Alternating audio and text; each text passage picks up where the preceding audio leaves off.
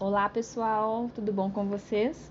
Eu sou a Ana Caroline, integrante da Comissão de Estudos da Primeira Comequion e você está ouvindo a mais um episódio do podcast Mediunidade. No episódio de hoje a gente vai falar sobre o tema O Médium. E antes de entrar definitivamente no tema, eu achei interessante trazer uma definição de médium que a gente vai encontrar lá no Livro dos Médiuns, no capítulo 14, item 159, onde diz que, abre aspas, todo aquele que sente, num grau qualquer, a influência dos espíritos é, por este fato, médium. Essa faculdade é inerente ao homem, não constitui, portanto, um privilégio exclusivo. Pode, pois, dizer-se que todos são mais ou menos médiums. Fecha aspas. E eu trouxe também a definição que a gente encontra lá no dicionário de médium, que diz que, abre aspas, pessoa que, segundo o Espiritismo, tem a capacidade de se comunicar com os espíritos, com pessoas que estão mortas. Pessoa que, supostamente, possui dons ou capacidades para perceber ações, situações ou coisas sobrenaturais. Fecha aspas. Bom, de posse dessas informações, dessas definições, eu acho interessante a gente ressaltar alguns pontos mais relevantes. Que primeiro eu, entendi, eu achei interessante trazer que, primeiro, todos nós somos médiums, em maior ou menor grau. Isso tem que ficar bem claro. Ou seja, você não precisa psicografar cartas igual Chico Xavier ou receber comunicações de espíritos né, de, de várias classes, de vários tipos, para ser considerado um médium. Quando a gente sente a influência de um espírito, estamos sendo médiums. Ponto. Isso vale também para aqueles pressentimentos. Quando a gente tem uma sensação estranha, um, um aperto no peito, um sonho com um parente, um, um, uma sensação diferente, que a gente pode chamar também de intuição, a gente está é, trabalhando com mediunidade. Essas também são formas que os espíritos encontram de se comunicar com a gente, ok? E um outro ponto que eu acho interessante também de ressaltar é que a mediunidade é uma faculdade inerente ao homem. Como eu disse anteriormente, todos nós temos mediunidade. Só que a mediunidade ela é algo que a gente não escolhe, a gente nasce com ela, querendo ou não. O que vai mudar é o grau de desenvolvimento dessa faculdade e a natureza dela. Ou seja, o, o tipo de, de, de mediunidade que cada pessoa vai desenvolver. Só que a diversidade dos tipos de manifestação varia conforme a aptidão do próprio médium para um fenômeno X ou um fenômeno Y, o que vai levar a uma variedade de tipos de médiums. Nesse episódio, a gente não vai tratar individualmente de cada tipo de médium, mas é, para entender melhor, a gente pode dividir os médiums em duas grandes categorias, que inclusive está no livro dos médiums. A primeira categoria são os médiums de efeitos físicos, qual que é a definição, né? São os médios que têm o poder de provocar efeitos materiais ou manifestações ostensivas. Dentro dessa primeira categoria se encaixam outros subtipos, né? Que são os médios de aparição, médios de transporte, médios curadores, médios motores, médios de efeitos musicais, médios de translações e suspensões, entre outros tipos, né? Outras categorias.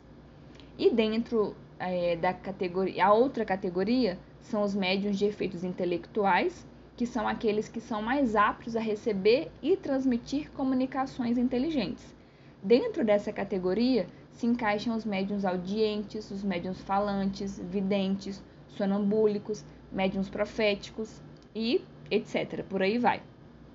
Num próximo episódio, a gente provavelmente vai dedicar um, um, um espaço para a gente conseguir falar de forma mais aprofundada sobre as categorias dos médiums, porque é realmente bem extenso, tá? Mas aqui dá para a gente entender, mesmo que superficialmente, que existem essas duas categorias e como que eles se dividem, o que, que cada um é, aborda né, mais especificamente. Ainda relacionado ao tema médium, a gente vai pegar um gancho para falar sobre a influência do médium nas comunicações mediúnicas. E para a gente tra trazer esse assunto à tona, para introduzir, eu vou ler para vocês um trecho do, do tomo único do roteiro 3, módulo 4, do estudo sistematizado da doutrina espírita. Ele começa assim, abre aspas.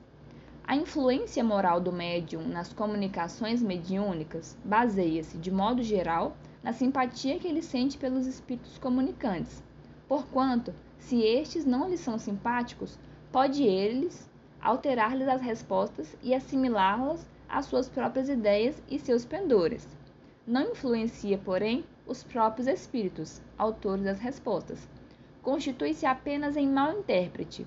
Sendo assim, os espíritos naturalmente procuram um intérprete que mais simpatize com eles e que lhes exprima com mais exatidão os pensamentos.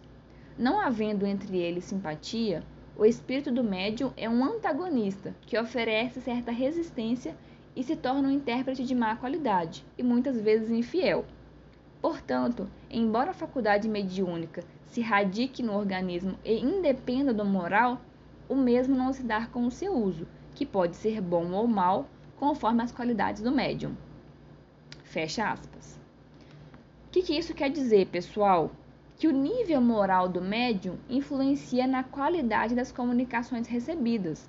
Por quê? Porque depende da afinidade moral que o médium tem com o espírito que está se comunicando. Dependendo dessa relação, dessa afinidade, o médium que está recebendo ele pode alterar a comunicação. Por quê? Porque não tem essa sintonia, não tem essa reciprocidade. Não necessariamente essa essa interferência ela é proposital, mas é justamente por essa falta de sintonia. Vamos pensar que você tem um melhor amigo e geralmente melhores amigos a comunicação deles é muito fluida, ou seja, não tem que ficar explicando e desenhando não. Você e seu melhor amigo se comunicam só de olhar. Um olha para o outro assim, já entende o que, que é, faz um símbolo, dá uma olhada, acha já, já sabe que é para, sei lá, que é para fugir da aula, que é para parar de conversar com, uma tal pessoa porque ela tá chata. E vocês não precisam falar nisso, vocês já entendem. Então, isso quer dizer afinidade. E essa afinidade que vocês têm facilita a comunicação. Senão teria que ficar desenhando, explicando, fazendo mímica e não, não precisa. Esse mesmo exemplo se aplica para a comunicação entre o médium e o espírito. Se não tem essa afinidade entre os dois, a comunicação fica mais difícil, ela fica ruidosa. Então, nem sempre ela fica confiável. Por isso que no próprio texto fica né, ele, ele diz que a comunicação ela pode ser de má qualidade ou às vezes infiel, porque não corresponde com o que o espírito quer tratar, ok?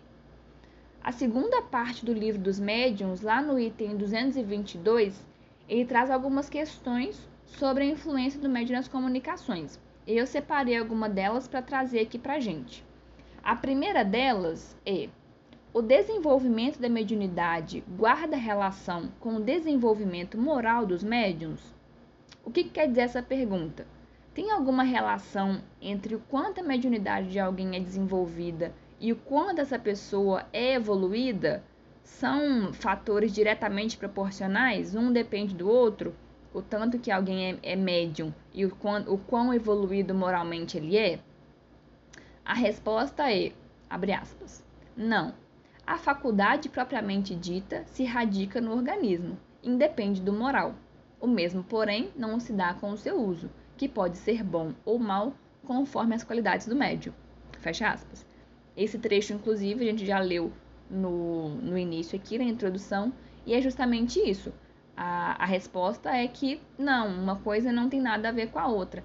O desenvolvimento da mediunidade independe da moral do, do ser humano que o possui, certo?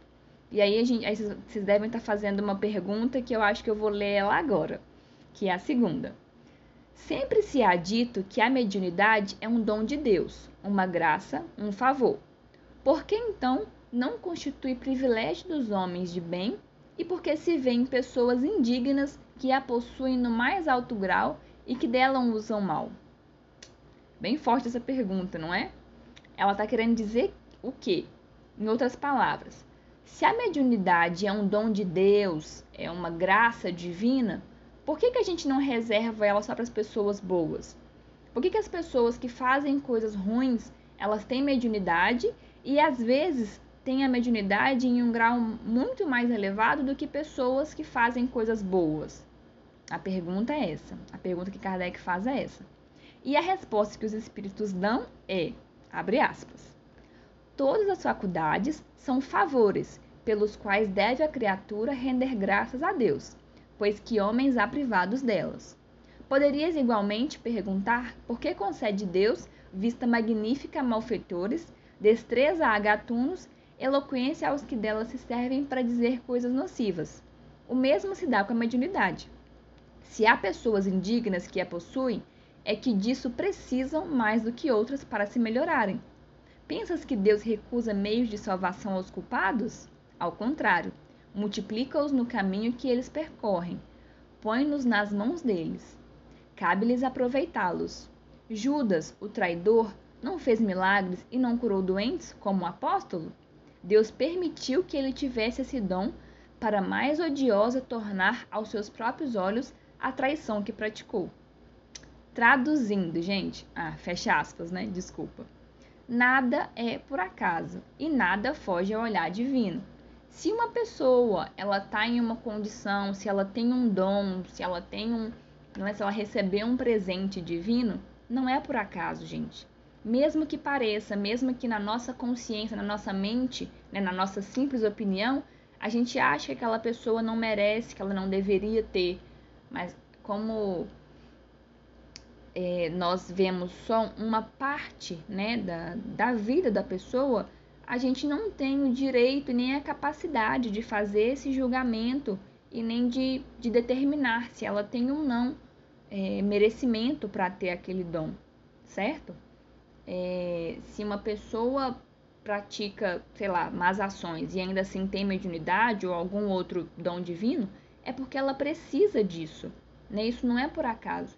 Ela tem alguma coisa a aprender com essa experiência eu gosto de, de dizer que Deus trabalha de formas misteriosas e a gente, né, como bons bons crentes no sentido de crermos, temos que realmente é, entender que a nossa compreensão ela é limitada. Então a gente não consegue entender todos os desígnios divinos, não. É, e para encerrar, eu trouxe mais uma pergunta a respeito das consequências do mau uso da mediunidade que eu acredito que vocês também devam estar pensando sobre isso. A pergunta é: os médiuns que fazem mau uso das suas faculdades, que não se servem delas para o bem ou que não as aproveitam para se instruírem, sofrerão as consequências dessa falta? Ou seja, né, acho que a gente, o que a gente acabou de falar. Se a pessoa tem a faculdade, ela tem mediunidade e não faz bom uso, ou ela não usa para se instruir, não usa para ajudar o outro, ou usa para, sei lá, obter outros meios que não favoreçam outras pessoas, ela vai ser punida, ela vai ter ela essa atitude vai ter consequências, né? E a resposta que os espíritos dão é, abre aspas, se delas fizerem mau uso, serão punidos duplamente, porque têm um meio a mais de se esclarecerem e não o aproveitam. Aquele que vê claro e tropeça é mais censurável que o cego que cai no fosso. Fecha aspas. Guardem bem essas palavras, pessoal. Isso é muito interessante. É o tal do a quem muito é dado, muito será cobrado, né? É o dito popular. Então a resposta quer dizer que se a pessoa tem o conhecimento do, da faculdade que ela, que ela possui, da faculdade mediúnica que ela tem, e ainda assim faz mau uso, ela é duplamente punida, porque ela tem uma forma de se esclarecer, ela tem uma forma de se instruir e não faz por pura negligência, né?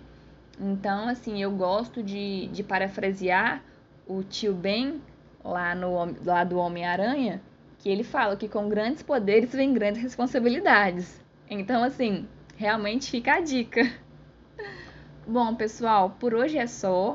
Eu espero que vocês tenham gostado desse episódio, que ele tenha sido esclarecedor, que ele tenha sido confortante. Todas as informações que eu trouxe aqui, as referências, elas foram trazidas, foram retiradas dos capítulos 14, 15, 16 e 20 do livro dos médiuns e também no roteiro 3 do módulo 4 do livro Estudo Sistematizado da Doutrina Espírita, que é um livro de estudo, né? É o que a gente chama de miudinho. Então, todos eles estão disponíveis na internet, é só jogar no Google é, livro, dos, livro dos Médiuns e Estudo Sistematizado da Doutrina Espírita. Vocês acham essas obras em PDF, tá? Se vocês tiverem alguma dúvida, alguma curiosidade, uma crítica, ou quiser compartilhar um pensamento com a gente, é só mandar um e-mail para comecom.estudos.gmail.com Comecom com confraternização de mocidades espíritas de contagem, comecom com N de navio no final, ponto estudos no plural, arroba gmail.com.